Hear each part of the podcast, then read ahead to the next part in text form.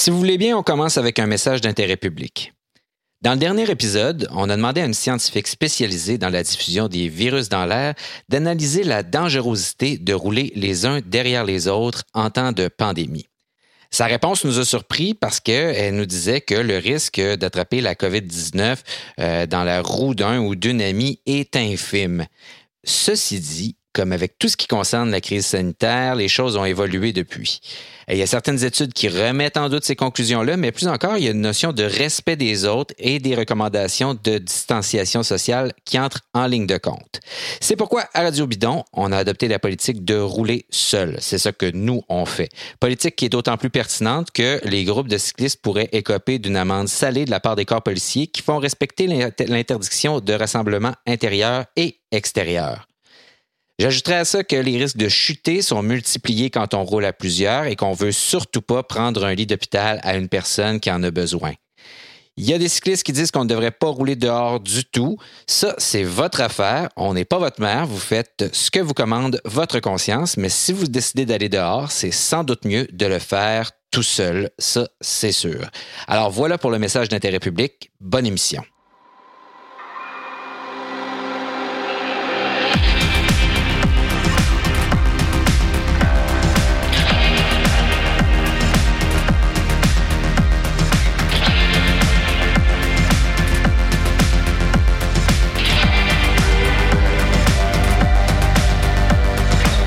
Bonjour, ici David Desjardins et bienvenue à Radio Bidon, une présentation du collectif Parley et une production du studio Balado La Flèche.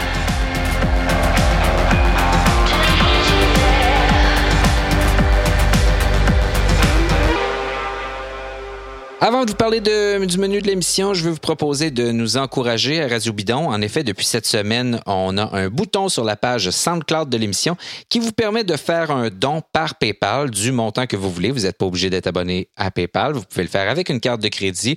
Vous pouvez nous donner une pièce, deux pièces, trois pièces, cinq pièces. Je sais que vous roulez peut-être pas sur l'or en ce moment, mais si vous aimez ce que vous écoutez et que vous croyez que ça vaut quelque chose, ne vous gênez surtout pas on va mettre un lien vers la page SoundCloud sur nos différents réseaux sociaux. Mais bon, on a quand même une belle émission euh, pour vous cette semaine, même si c'est une triste semaine sainte, parce que normalement, on serait entre le Tour des Flandres et Paris-Roubaix, qui n'ont pas lieu. Mais bon, comme euh, tout le monde en ce moment, on est un peu pris avec ça et on a d'autres sujets à vous proposer quand même. Comme tout le monde est là-dessus en ce moment, on a décidé de reparler de Zwift avec Alain Cadorette, surtout qu'on a essayé quelques courses et que depuis, on a constaté que, bon, ben, c'est effectivement très dur les courses en question. Et pas seulement parce que Zwift est plein de tricheurs, mais parce qu'il y a des trucs. Euh, donc, on a demandé à Alain Cadorette de nous expliquer un peu comment ça marche, qu'est-ce qu'il faut faire. Il nous en avait parlé lors d'un précédent épisode, mais on lui a demandé d'élaborer, puis de faire de nous de meilleurs coureurs sur Zwift. Mais d'abord, on parle de la série télé sur Movistar, diffusée sur Netflix, avec Charles Stigui et un nouveau participant à l'émission, nul autre que Louis Bertrand.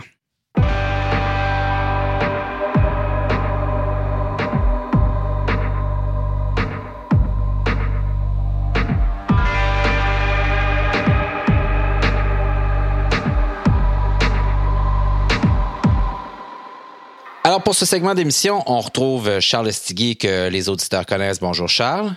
Salut David. Et une nouvelle voix à Radio Bidon, mais que vous allez immédiatement reconnaître. Vous l'auriez reconnu même si j'en nommais pas, j'en nommais pas l'émetteur, pardon, parce que vous l'avez entendu au moins mille fois décrire des courses de vélo sur place ou dans vos télés. Et j'ai nommé euh, Louis Bertrand. Bonjour Louis et bienvenue à Radio Bidon. Merci. Merci de l'invitation. Salut David. Salut Charles. Ben, on est content de, t'avoir avec nous euh, parce que euh, on va parler d'un truc, ça pouvait pas mieux tomber en fait en période de confinement, alors que toutes les courses sont annulées. Euh, il y a une série qui débarque sur Netflix. C'est sur la plus ancienne équipe World Tour qui est encore en activité, c'est-à-dire la Movistar. La Movistar elle-même a été fondée en, 2005, mais ses racines remontent à 1980. Donc, c'est la série qui s'appelle, qu'on a traduite en, anglais The Least Expected Day, ce qui veut plus ou moins dire le jour le plus inattendu. C'est une drôle d'expression, une traduction de l'espagnol. Ça relate les trois grands tours de cette équipe-là, qui est aux prises avec, on va le dire, un sérieux problème de leadership l'année dernière, donc sur la saison 2019. Un problème qu'on connaissait tous, mais là qu'on a, entre guillemets, le loisir de découvrir de l'intérieur, alors que c'était censé être une opération de marketing, on va se le dire, mais ça se transforme un peu en une fenêtre sur des difficultés d'une équipe avec euh, comme trop de gros talents à gérer, on peut dire comme ça. Ça, c'est en gros le résumé de, cette série-là, de six épisodes, donc, euh, qui est commandité, qui est payé par un des commanditaires de l'équipe euh, Movistar. J'aimerais savoir, puis on en parle aujourd'hui. Messieurs, je vais commencer avec toi, Louis, parce que je pense que tu n'as pas vraiment aimé ça, donc j'aimerais savoir tes impressions sur, la, sur la série. Ben, l'affaire, c'est que pour quiconque a suivi la saison 2019 en général, celle de Movistar en particulier, euh, on voit les principales, les principaux acteurs, on les voit en action, on les voit commenter leurs bons coups, et, mais surtout leurs coups complètement ratés, foirés. Mais il n'y a pas de, il a pas de nouvel élément. Moi, ce que je déplore, c'est qu'il n'y ait aucune approche journalistique. Mais comme tu l'as bien dit, c'est quand même un documentaire demandé, commandé par, ou commandité par, euh, par l'un des appuis de, de, de Movistar. Alors, c'est trop aseptisé. Moi, je veux bien que Valverde me dise qu'on a roulé à fond après que Roglic ait, chuté dans la dernière semaine de la Vuelta, ce qui, ce qui ne se fait absolument pas. Je veux bien que Valverde dise c'était euh, la consigne de nos directeurs sportifs. Mais Valverde, il court depuis 59 ans, 75 ans. un instant, OK, comment ne peut-on pas demander à Valverde, ah bon, tu, toi, tu, aveuglément, tu vas contre l'éthique sportive parce qu'on te l'a demandé? un peu comme si euh, tu disais, genre, c'est mon père qui m'a dit de manquer de classe quand j'allais aller euh, à la réunion de famille. c'est que, alors, bon, c'est factuel. On voit ce qui s'est passé. Mais ils ne sont pas du tout challengés. On, on, les laisse parler, puis on n'a pas du tout investigué. On ne cherche pas à savoir comment il seulement pu poser ce geste. Et ça, ce n'est qu'un exemple. Tu l'as vu comme moi. Il y a, plein d'autres bourdes, plein d'autres bévues dans, dans, la façon de gérer les courses chez Movistar, mais personne n'a à rendre de compte un documentaire, mais c'est pas un docu-choc, c'est pas un documentaire vérité. Non, c'est plus un film. Euh, bon, ben, moi, je travaille dans le marketing de contenu. C'est plus c'est plus du marketing de contenu que, que d'autres choses. Charles, toi, comment t'as trouvé ça? T'as-tu aimé ça, trouvé ça un peu plus intéressant? Ben, en fait, moi, je trouvais que ça partait sur une base qui était, c'est un film commandité. On va dire qu'on est bon, qu'on est beau, que nos commanditaires sont les meilleurs, qu'on a vraiment réussi. Ça part avec le descriptif de Onzue, euh, Eusebio Onzue, qui est le, le gourou, qui est un peu de Queen can do no wrong. Euh, mais 30 secondes plus tard, on retrouve Valverde en train de dire bon, c'est encore moi qui va réparer les pots cassés. On partait dans quelque chose qui était on va vous plaquer de quoi de, de, de, très, très, très plastique. Puis là, finalement, il y a, y a d'autres choses qui se passent. Puis moi, j'ai assez aimé, en fait, là, pour, euh, pour mettre ça clair, euh, parce qu'il y a beaucoup d'espace pour lire entre les lignes. Il y a beaucoup de... Tu sais, puis il y, a des, il y a des moments de malaise fantastiques.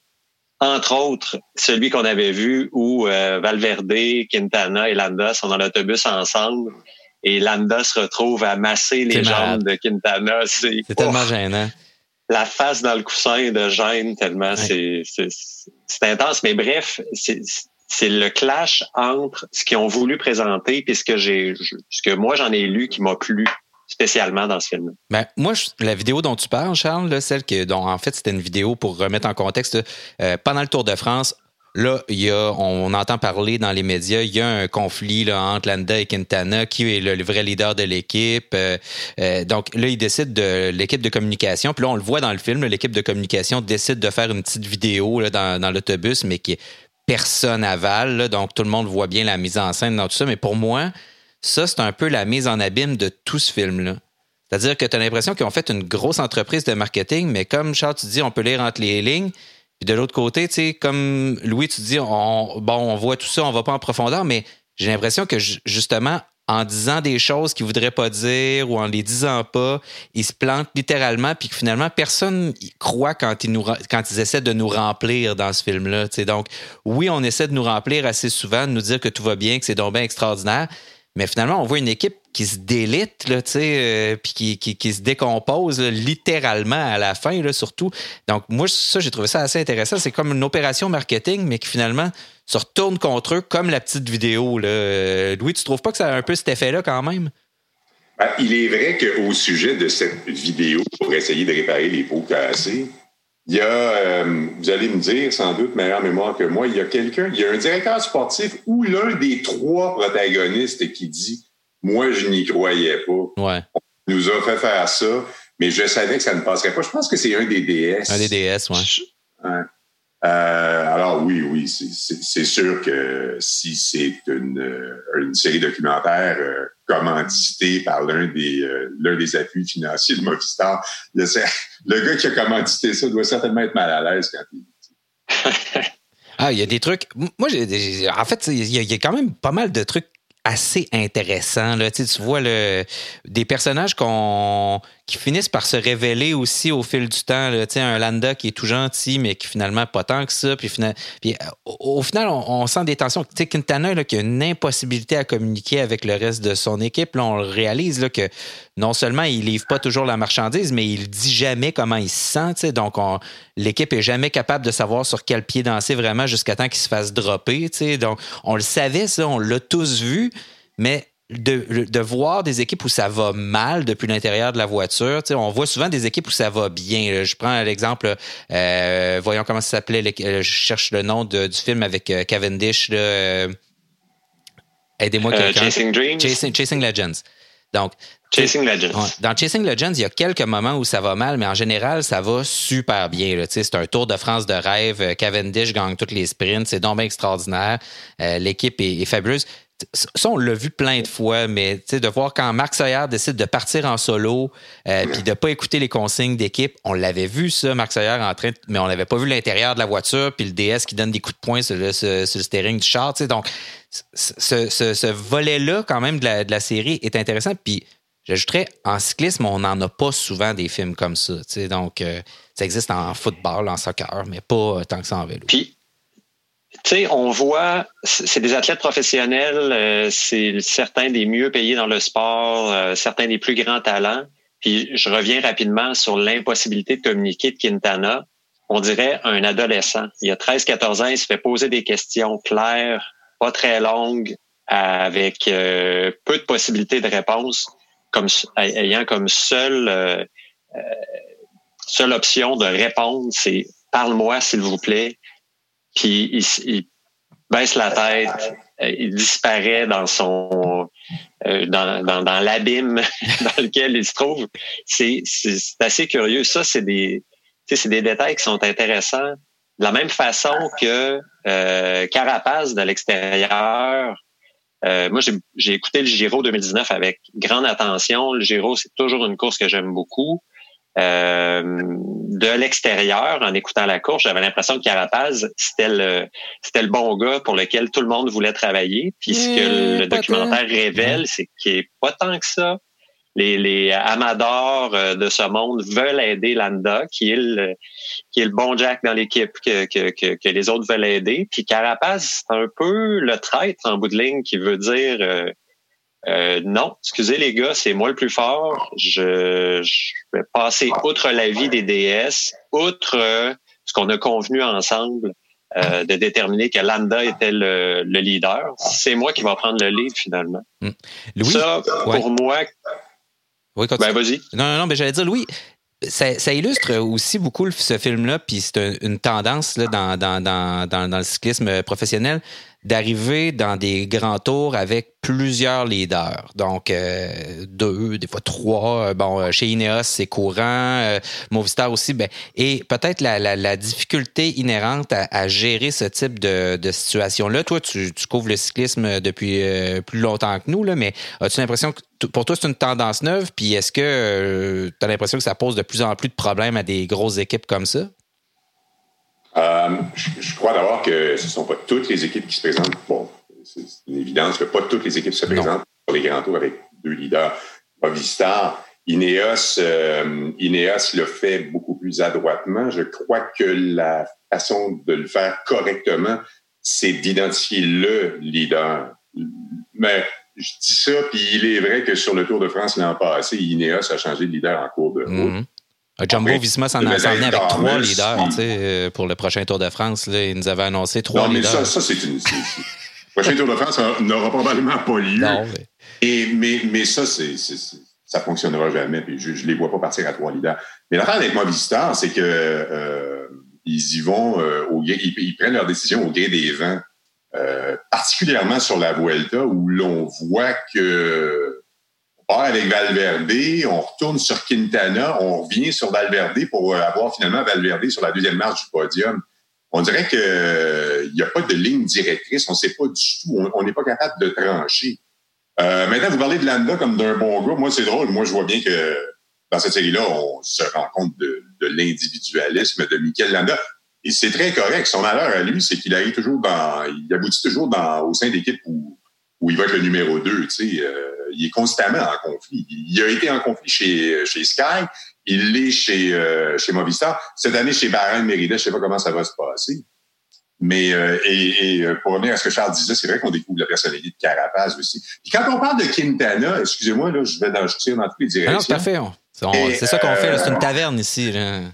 oui, c'est ça. C'est une discussion de taverne entre trois boys. Euh, on voit bien que Quintana n'a pas la graine de leader. On, on voit qu'il n'y a pas de Zéro. Et tu sais, euh, Valverde, euh, c'est un gars qui a une confiance en lui-même, qui crève l'écran. Euh, et avec raison, la majorité des grands champions sont comme ça. Arrogants. Imposent leur volonté. Mmh. C'est pas. Mais, mais vous le voyez chez Arkea Samsic cette année, il y a cinq, cinq victoires déjà. Alors, lui, ce sont ses jambes qui parlent. Je pense pas qu'il veuille être un leader volubile, taper sur la table, imposer ses volontés. Mais au sein d'une petite équipe Continental Pro française, ben là, en tout cas pour le début de saison, ça a marché avec euh, le tour, euh, le tour de la Provence, le tour des Alpes, la dernière, de, la dernière étape de, de Paris-Nice. C'est un gars qui est, qui est bon, qui est encore capable de gagner, mais c'est pas un gars qui va s'installer devant tout le monde et faire son speech. L'autre affaire justement oui. que je retiens de, de cette série-là, c'est le manque de cohésion au sein de l'équipe, mais le manque de plaisir dans cette équipe-là. Là, ils gagnent des étapes, puis T'as l'impression ouais. que c'est un souper d'enterrement. Ouais. C'est. Il a gagné beaucoup en 2019. Hein? Je regardais ça hier soir. Non, non. En préparation à notre conversation. Je crois qu'ils ont 19 ou 20 victoires l'an dernier, en 2019, avec seulement 5 victoires en World Tour. Quand on regarde l'effectif chez Movistar, c'est navrant. Il y a quelque chose qui marche pas.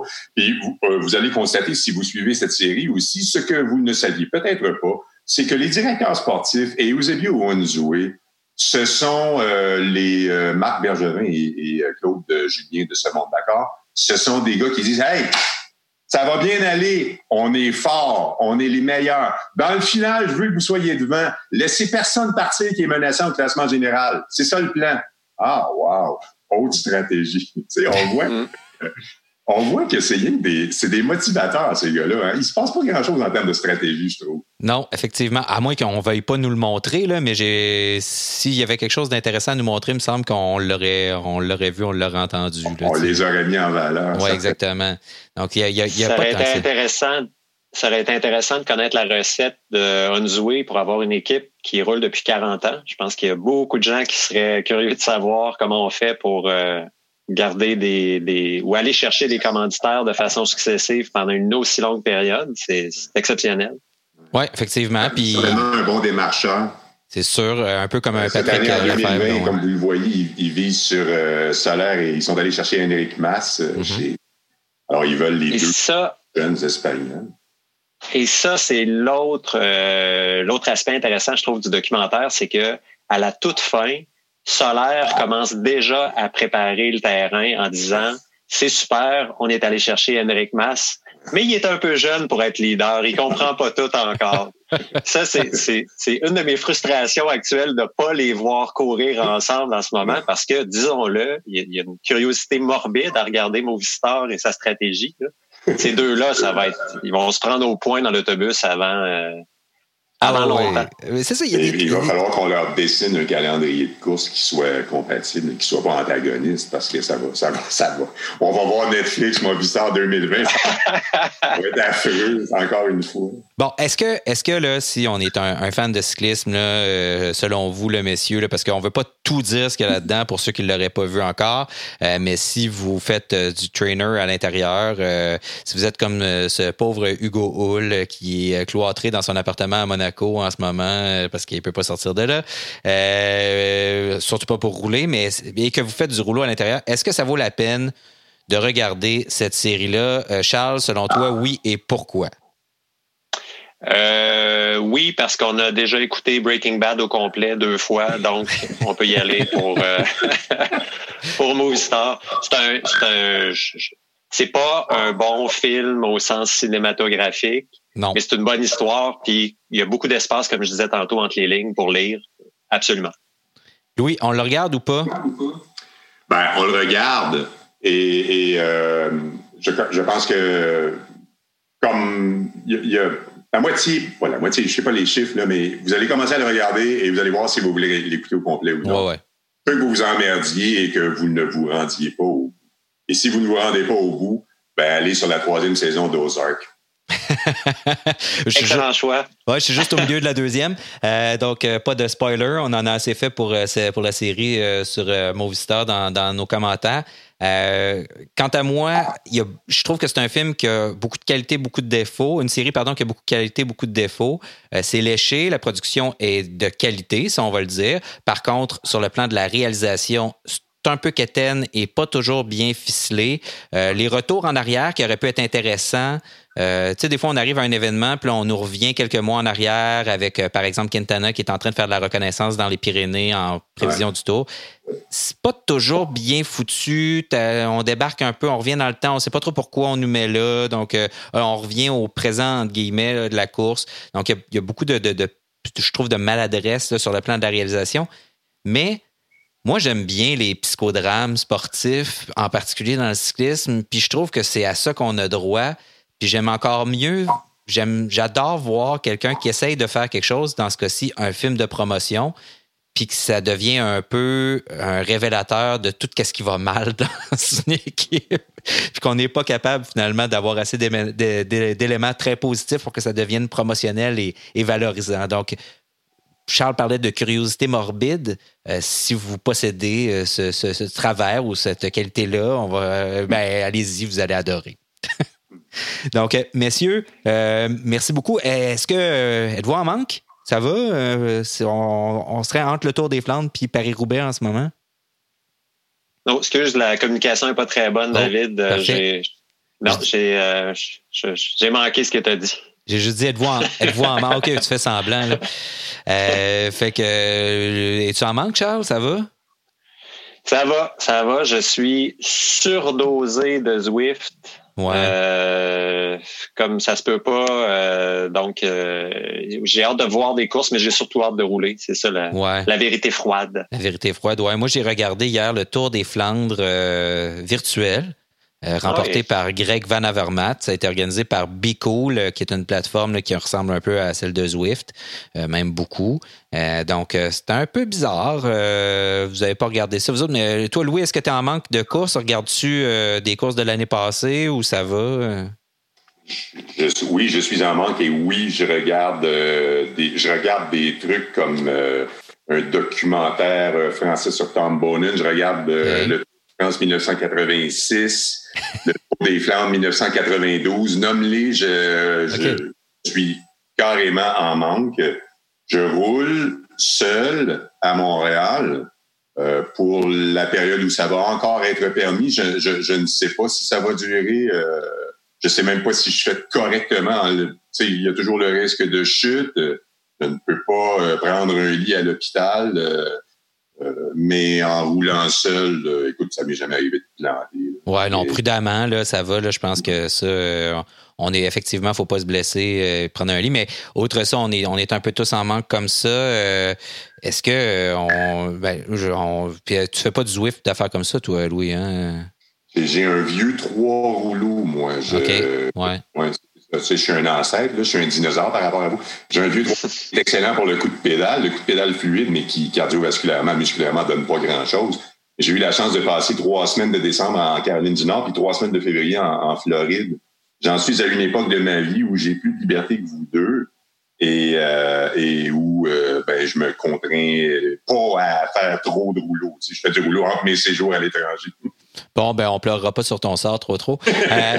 c'est chiant, hein? c'est pas correct. J'aurais même pas dû en parler. On ferait pareil. Oui, oui, c'est ça. Eh ben, merci, merci, messieurs, d'avoir participé à cette, on va dire ça, là, une, cette, ce regard critique sur cette série, sur euh, l'équipe Movistar. Puis on va se souhaiter que ça aille tellement bien dans le monde qu'on se dise, bon, ben, écoutons, quand est-ce que ça recommence, ces courses de bicycle-là, qu'on puisse euh, en parler enfin. Right. Merci, messieurs. Salut, les gars. Salut, ciao.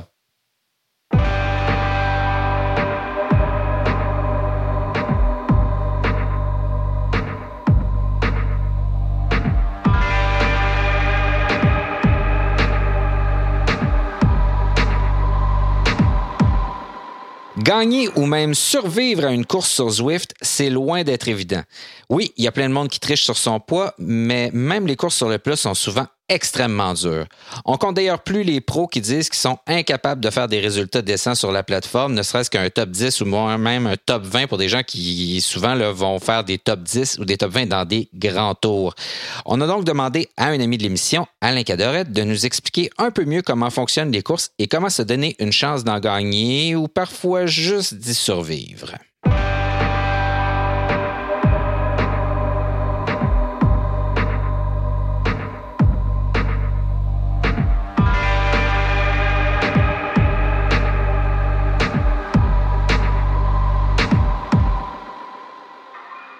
Il y a quelques mois, on a parlé avec Alain Cadorette de Zwift. On a parlé de la plateforme, une espèce de tour d'horizon général. On l'a trouvé pas mal bon, puis pas mal mieux informé que nous sur la question. Puis il s'est passé un truc qu'on appelle une pandémie qui a un peu cloué tout le monde à l'intérieur et qui a fait que les professionnels, les amateurs, tout le monde s'est garoché sur Zwift comme si c'était pas déjà fait. Ah, alors il y a énormément de monde là et beaucoup de courses. Et moi, j'avais jamais fait de courses sur Zwift quand on avait parlé à Alain. Puis là, j'en ai fait quelques-unes. Euh, les gens autour de moi aussi. On a entendu toutes sortes d'affaires des professionnels qui disent qu'ils sont pas capables de faire des top 10 euh, dans des courses euh, sur Zwift, des choses comme ça. Bon, il y a énormément de tricherie, mais au-delà de la tricherie, on voulait des trucs sur y a-tu moyen de finir là, dans, dans, dans, un peloton au moins, là, pas trop mal, ou peut-être gagner une course sur Zwift? Si oui, celui qui détient probablement les clés de ça, c'est Alain Cadorette qu'on rejoint encore une fois. Salut Alain. Salut David. Fait qu'on on, on, fonde nos espoirs sur euh, ta tes connaissances de ça, puis on voulait comme donner un, un peu peut-être 5-6 trucs là, pour les auditeurs pour justement bien comprendre les courses sur Zwift, les maîtriser, puis la première chose que tu, dont tu voudrais nous parler, c'est des départs. Oui, les départs. Mais en premier lieu, peut-être dire également que moi, dans ce voie, je me débrouille en mode survie. je survis. je ne gagne pas des courses, je survis. Euh, et je subis les courses. Il y a des gars dans l'équipe, il y a des gars au Québec qui gagnent les courses. Ouais. Euh, moi, les trucs que je peux vous parler, c'est des trucs euh, que oui, si vous êtes assez fort. Non, c'est des trucs que oui, si vous êtes assez fort, vous pouvez gagner. Mais euh, pour le, le, commun des mortels, ça va être plus des trucs pour survivre. Parfait. Bon, ben écoute, ça va déjà être pas pire parce que même juste survivre dans une catégorie qui normalement serait la mienne, euh, j'ai pas mal de, difficultés. J'ai déjà eu plus de fun à faire un Lachine que tu nous avais dit ça, que c'était aussi sinon plus dur qu'un Lachine, une course sur Zwift, puis je te croyais juste à moitié. Là. Ben maintenant, je te crois. Effectivement. Ouais. Euh, ouais, les dépenses, c'est toujours quelque chose qui est, qui est très important. Je veux dire aussi que les départs pour les euh, événements comme euh, qu'on peut appeler les grands fonds d'eau, comme, comme, le dernier week-end, il y a eu la haute route, la version haute route sur mm-hmm. Swift, euh, qui avait, dans certains cas, au-dessus de 4000 participants en même temps. puis normalement, les départs, pour être sur la ligne de départ, tu peux arriver, je pense, c'est 30 minutes à l'avance. OK. Ce qui est suggéré, c'est d'arriver 30 minutes à l'avance, puis tu te réchauffes parce que si tu arrives euh, cinq minutes avant le départ, mais tu vas partir euh, d'un trois millièmes, puis c'est impossible d'essayer de, de, faire un résultat si c'est ton intention. Ouais, ceci dit, les, les, les, les, courses. En partant de l'arrière. Les, autres courses, là, comme les critériums, tout ça, il y a quand même moins de participants là, euh, au départ de chacune. Ouais, il y a moins de participants, mais euh, c'est quand même c'est quand même pas négligeable. si c'était au-dessus de 60 sur le départ, d'avoir des places sur les premières lignes. C'est un peu comme en cyclocross, hein, quand tu pars dans l'arrière. tu parles de cyclocross, tu parles de cyclocross. C'est des départs de cyclocross, là, les départs de course sur Zwift. Là. Absolument. Ouais, fait que le, le, premier truc, ouais, le premier truc que, je, que je vais donner, là, puis mes coéquipiers ne seront pas contents, mais bon, quand tu vois le décompte rendu à 5 secondes, mais, euh, comme on dit en bon québécois, tu mets ça dans le fond. À 5 secondes, là, tu mets le gaz dans le fond. Puis tu te penches la tête, puis tu ne te relèves pas la tête avant une minute. Puis après ça, tu verras où tu étais à peu près dans le peloton. Parce que normalement, la première minute est décisive par rapport à la sélection. Il y a déjà une sélection qui se fait dans, le premier deux minutes. OK. Euh, là, après ça, L'autre affaire, parce que bon, il y a les départs, on y va à fond. Après ça, cette sélection-là se fait.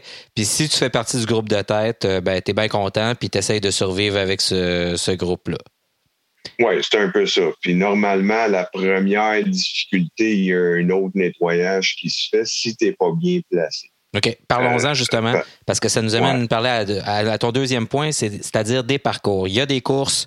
Bon, moi, ce qui m'énerve sur Zwift, c'est évidemment la tricherie par rapport au poids, euh, parce qu'il y a des trucs complètement ridicules. Là. Euh, on peut choisir des parcours qui sont très plats, où justement ce type de tricherie-là est peut-être moins important, où là, ça va être juste de la puissance pure. Mais il y a toutes mm-hmm. sortes de parcours, puis il faut les connaître pour être sûr de ne pas se faire avoir dedans, un peu comme une vraie course sur route, finalement. Oui, je pense que c'est oui, c'est aussi important, finalement, de savoir où ce que les, euh, les sélections vont être faites et euh, les, où, où que les difficultés vont être. Euh, parce que ça donne à rien d'essayer de dérouler en avant de peloton dans le premier 5 minutes ou 10 minutes si la difficulté n'arrive pas avant les premières 15-20 minutes comment tu fais pour savoir sur Zwift, là, pour avoir un aperçu là, du, euh, du parcours? Est-ce qu'il y, a une map avec du dénivelé? Ah, oh. Oui, avec, euh, avec l'application Zwift euh, Companion, ça donne une carte, ça donne le parcours OK. qui, qui, vont, qui vont faire pour l'événement. Et puis, ils, donnent, ils vont donner des dénivelé total, mais pas où est-ce que les difficultés. Pour avoir ça, il faut aller dans zwiftpower.com, qui est un site indépendant, mais qui est pas mal euh, lié à Zwift maintenant. C'est euh, un gars, je ne sais pas comment ce qu'il fait, mais il doit avoir une équipe maintenant, mais lui, euh, il compile tous les résultats. Est-ce que c'est là que tu peux aller mettre tes poids, justement? Parce que quand tu es super bon, là, tu peux aller mettre ton poids. Il y a des gens de, de vérification du poids. tu prends une photo de toi dans sa balance. puis... Oui, ça, c'est. Ouais, il y a ça. Il y a également. Il euh, faut que tu fasses un lien avec ton compte Zwift. Il y a une mm-hmm. procédure à faire, mais euh, bref, euh, si tu veux vraiment avoir des résultats, c'est là d'aller voir les résultats. Si tu ne prends pas de moniteur cardiaque, ben, tu vas être exclu des résultats parce que c'est une des manières de vérifier aussi si tu triches ou pas. Ben oui. les, fréquences cardiaques, ils, donnent une bonne idée si le gars a triché ou pas. Euh, donc, euh, dans swiftpower.com, euh, tu, peux voir d'avance les courses qui s'en viennent, puis les profils de chaque course, puis où sont les difficultés, à quel kilomètre. La même chose que, dans la vraie vie à l'extérieur. OK. Ah ben ça, c'est intéressant. Donc, c'est une bonne idée là, de, justement de faire ça. Il y a différents types de courses aussi. Si on veut performer, on choisit selon un peu les types d'efforts qui vont, être faits pendant ces courses-là. Si tu avais à nous décrire les, les, différents types de courses pour bien les comprendre, là, ça serait quoi? Ben, évidemment, tu as les courses comme euh, dans la semaine, souvent, qui, euh, qui appellent Crit City, euh, qui est un parcours critérium. ils le font dans les deux sens. je pense que normalement, c'est des courses d'à peu près, je vais m'étirer le coup à dire entre 20 et 25 minutes de, de qui durent. Là. ben, là, je parle pour les leaders. Euh, et puis la semaine, le mardi soir, sur les mêmes parcours, il y a un truc qui s'appelle euh, ah, Weekly Criterium, euh, que lui va durer genre 40 minutes. Fait que ça, c'est des. En tout cas, pour moi, là, c'est les probablement les efforts les plus violents dans les courses WIF parce qu'il n'y a, a, aucun répit. C'est comme faire des 30-30 ben, sans arrêt. OK. Euh, fait que l'effort est très violent. Euh, aucun, tu sais, ton rythme cardiaque, il baisse pas du tout, du tout, du tout. Euh, que ce soit celle de 20 minutes ou 40 minutes, là, ça change rien, c'est la même chose. OK. C'est la même chose. Euh, fait que ça, c'est en est un type de parcours. Euh, tu as d'autres courses les, les week-ends? sais, pour les Québécois, justement, s'ils cherchent à réunir puis aller se mesurer entre Québécois, vu qu'on peut pas le faire à l'extérieur, euh, tu as les courses qui s'appellent O-Crit, euh, O-H-Crit. Ouais. Euh, c'est pas vraiment des critériums, ils l'ont appelé comme ça. Je suis pas trop sûr. Normalement, c'est les samedis matins, euh, départ dans les environs des 11 heures, normalement. Euh, puis cette compétition-là, chaque semaine, c'est un différent parcours. Mais c'est là qu'on retrouve le plus de coureurs qu'on peut reconnaître là, dans nos pelotons québécois. OK. Ah, c'est intéressant si on veut se mesurer à, nos, à nos pointures Ouais. locales. Oui, exactement. Fait que ça, c'est intéressant. Puis c'est des bons par... Les parcours varient. Là. Tu peux arriver sur un parcours qui peut ressembler à un, euh, un Nordais, un exemple. Ouais. Avec des efforts plus en VO2.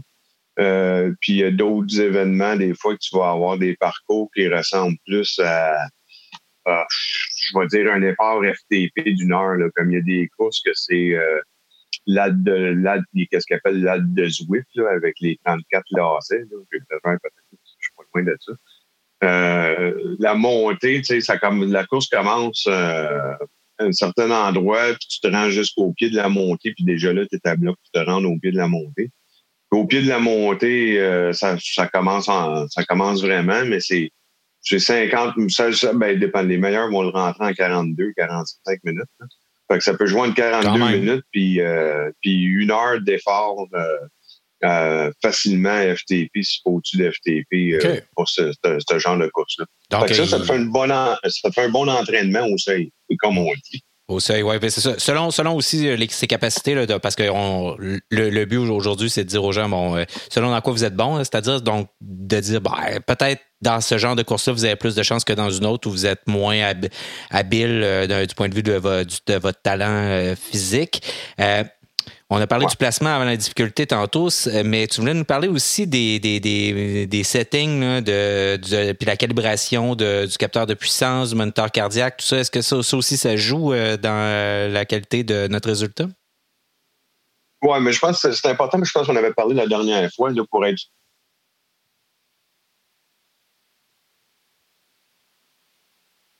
Non, ça a coupé.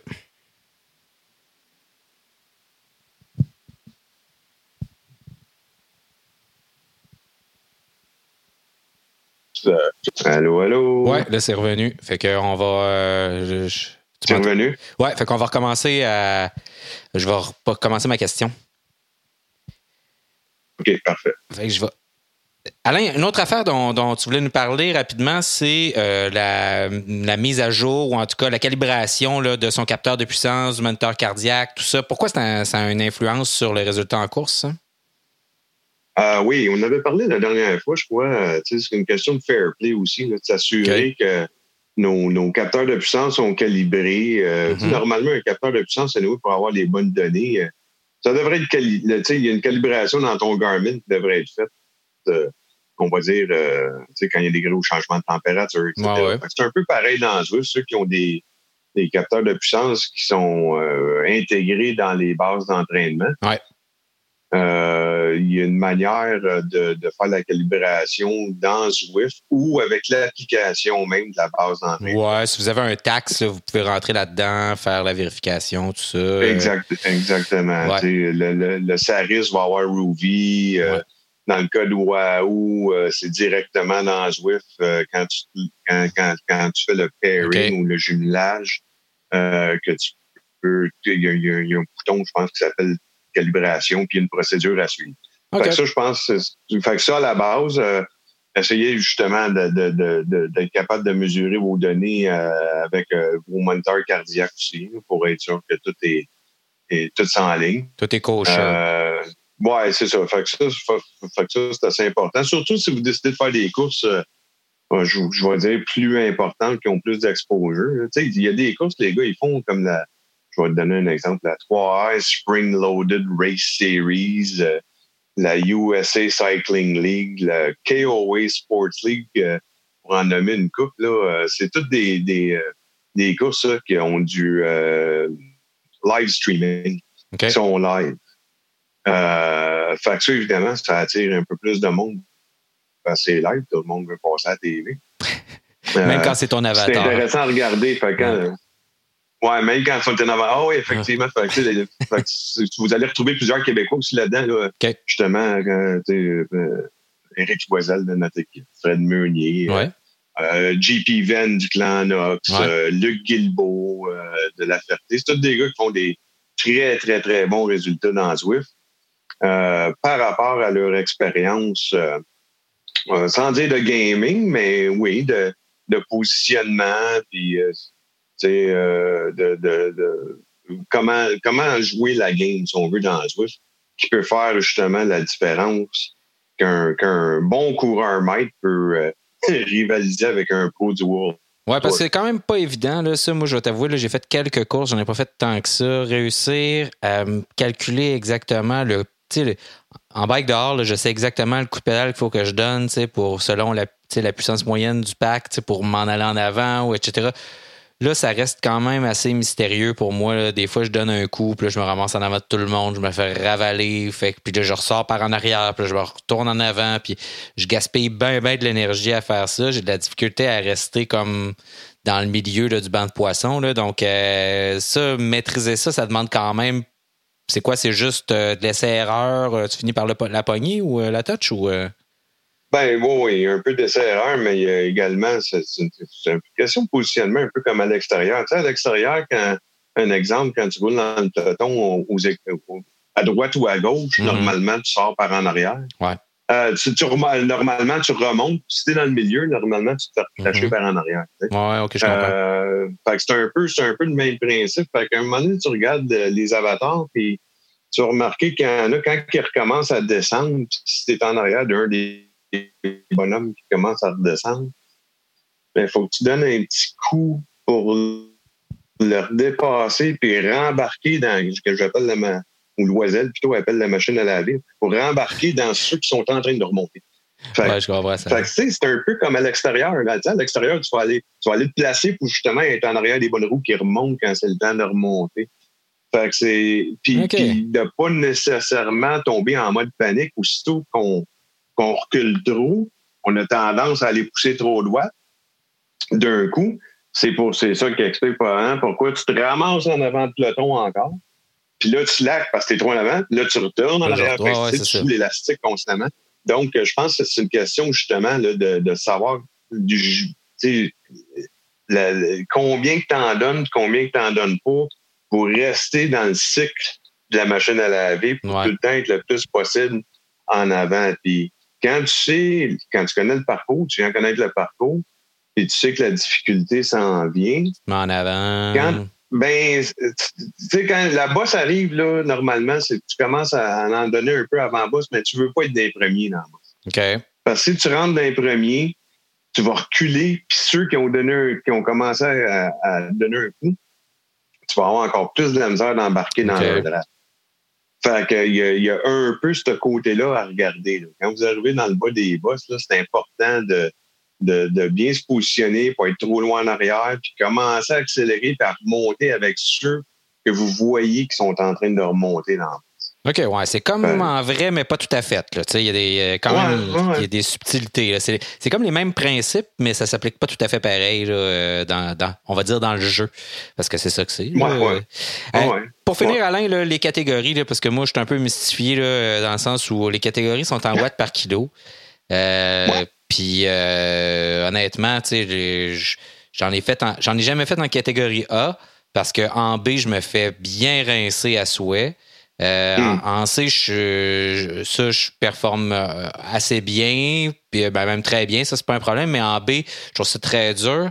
Euh, fait qu'on comment on choisit? Puis il y en a, ça va jusqu'à quoi? Jusqu'à E, F, je me souviens plus, là. euh, puis, ouais, Ouais, ben, je pense que ça va B, C, D, puis E, c'est femmes. si je me OK.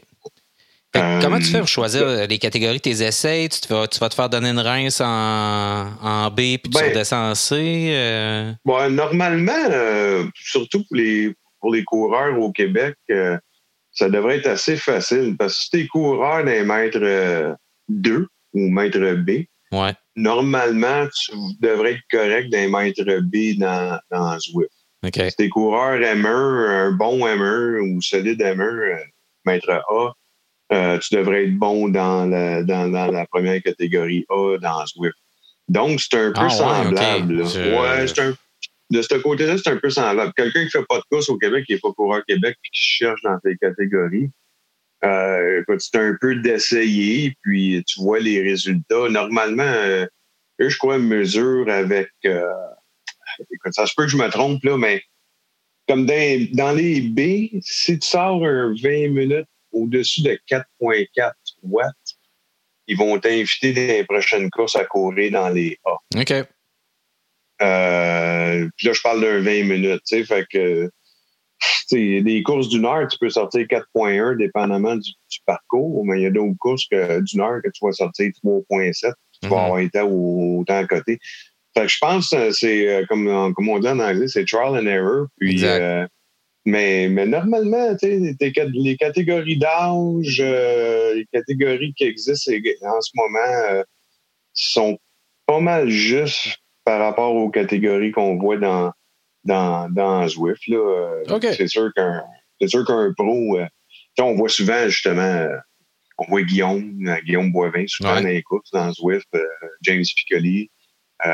Eux, ils ont un statut, ils ont une badge pro euh, que le système leur a attribué. Mais euh, tu c'est sûr que euh, tu James, je l'ai vu sortir euh, justement une course Criticity, je pense qu'il était à 5.8. Je me trompe pas sur 20 minutes. tu sais. Puis Nick Zukowski était pas loin en arrière là, avec du 5.2, 5.3. Fait que C'est sûr que si tu t'inscris dans une course comme ça, ben, tu attends-toi pas à faire le premier groupe. Ouais, ça se peut que t'aies pas tant de fun. là. Ouais, c'est ça. Hey Alain, merci pour tes, tes trucs et conseils. On va essayer de les appliquer. En tout cas, je vais t'en reparler. Moi, je vais, mais essayer une course euh, cette semaine. euh, puis je vais essayer d'appliquer surtout tes conseils là, pour le placement, puis euh, comment, comment jouer là, dans, dans le pack. Là, je vais essayer de peaufiner ça. Puis je, te remercie pour ça.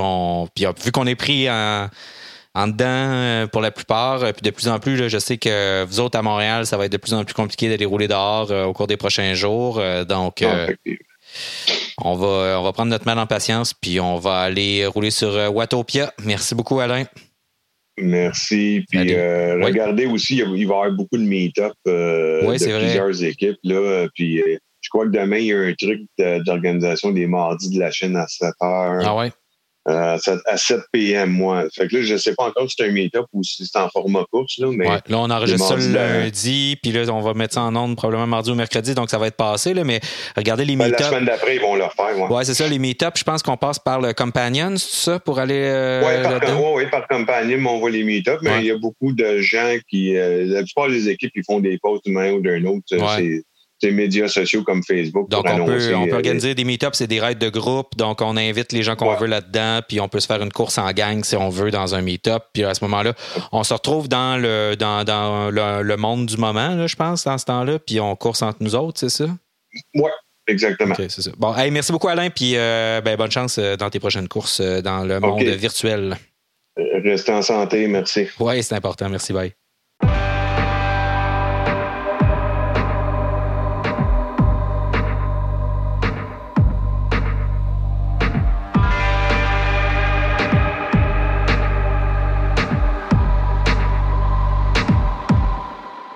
Si vous vous intéressez aux activités et aux courses sur Zwift, sachez que la plupart des équipes professionnelles y organisent des sorties de groupe. D'ailleurs, ce samedi, Simone Boilard y sera le matin avec euh, sa gang euh, pour le SRAM Women's Tour. Il y a plusieurs activités. On va mettre des liens sur nos différents réseaux sociaux pour que vous puissiez suivre ça, voir y participer.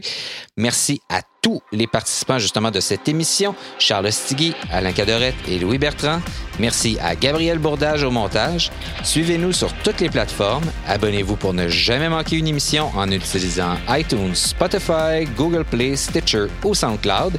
Et si vous aimez ce que vous écoutez, vous pouvez nous aider à continuer en appuyant sur le bouton prévu à cet effet dans notre page SoundCloud. Vous allez voir, c'est un gros bouton bleu à droite. Radio Bidon est présenté par le collectif Parley. L'émission est une production du studio Balado La Flèche. Je m'appelle David Desjardins. Merci d'avoir été là. Soyez prudents et à la prochaine.